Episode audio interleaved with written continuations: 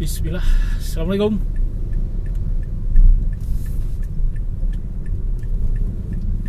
Gimana kabar?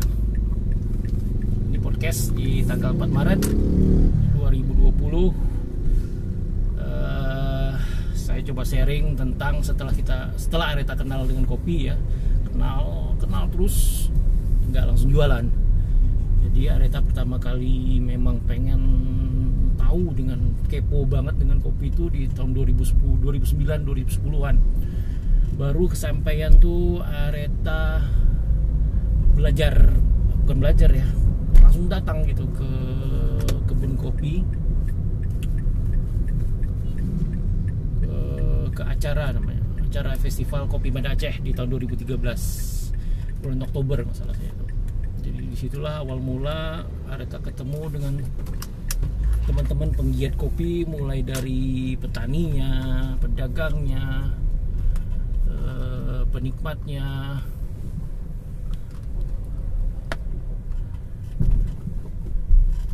Eh, yang pastinya masih berkutat di kopi Aceh gitu. Jadi 2013 itu merupakan apa ya? upaya Areta lah cari tahu lebih banyak lagi soal kopi ini. Dan setelah tahun 2013 itu juga Arta belum belum memberanikan diri untuk uh, jualan kopi. Jadi masih masih cari-cari tahu lah sampai akhirnya di 2015 Areta memberanikan diri untuk jualan kopi dengan merek Areta Kopi salah 2014 akhir atau dari 2015 awal ya. Jadi prosesnya 2010 kepo kopi tahu ternyata kopi ini wah rasanya uh, bisa macam-macam gitu ya. 2013 diberi kesempatan untuk datang ke festival kopi Banda Aceh diskusi banyak hal ya. Diberi pertama ingat-ingat itu waktu itu ada dari Gayo Cover Team Bang Mahdi nggak salah. Jadi narasum, salah satu narasumber ya. Bicara tentang kopi banyak hal dari sisi kesehatan segala macam. Nah, Arita pada saat itu masih kepo dengan aneka cita rasanya gitu loh. Cita rasanya bisa berbeda-beda. Nah, hingga waktu itu Arita punya tagline produk Arita Coffee itu satu dataran jutaan rasa. Dan ternyata memang dari satu kopi satu dataran itu kita bisa eksplor rasa itu macam-macam. Hanya dengan satu metode seduh. Misal kopi itu uh, secara seduh yang tidak tanpa alat ya. Dengan menggunakan filter uh, tanpa filter. Itu digiling uh, dengan satu gramasi satu ukuran ya. Metode tuang airnya dibedakan.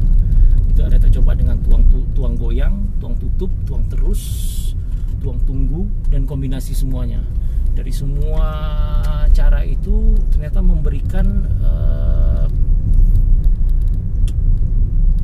cita rasa yang berbeda gitu.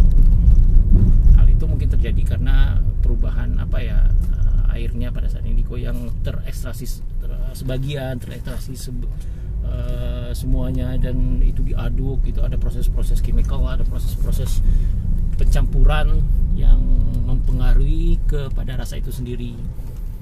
Oke, itu dari sisi rasanya masih di tahun 2013 itu masih sangat kepo lah. Di sehingga Areta juga memberanikan makai uh, tagline itu satu dataran jutaan rasa di awal 2015. Alhamdulillah sampai sekarang berjalan. Jadi setelah tahu kopi, Areta belajar dan sampai sekarang juga masih belajar. Nggak langsung uh, memberanikan uh, berjualan kopi gitu. Jadi Areta masih uh, cari tahu lagi uh, cari tambahan ilmu lah ketika nanti jualan soal kopi ini. Dan 2015 sudah pastikan Bismillah Areta jual kopi dengan nama Areta Coffee tagline-nya satu dataran jutaan rasa jadi setelah tahu kopi belajar kepo kopi lebih dalam lagi cari tahu tentang ini tentang itu apa macam-macam barulah dua tahun kemudian tuh ya. Ternyata prosesnya dua tahun juga ya. Dari 2010 tahu kopi. 2013 kesempatan datang ke Banda Aceh. 2015 baru jualan. Ya. Oke nanti kita lanjut lagi ya. Setelah tahu kopi setelah kita kepo dengan kopi ternyata uh, baru tahun kemudian kita memberanikan diri untuk berjualan kopi dengan merek Areta Coffee. Dengan tagline pada saat itu 2012-2014 akhir satu dataran jutaan rasa. Nanti kita akan lanjutkan lagi ya. Eh, kenapa dipilih itu satu dataran jutaan rasa? Oke Laliko sampai ketemu lagi nanti di podcast berikutnya. Assalamualaikum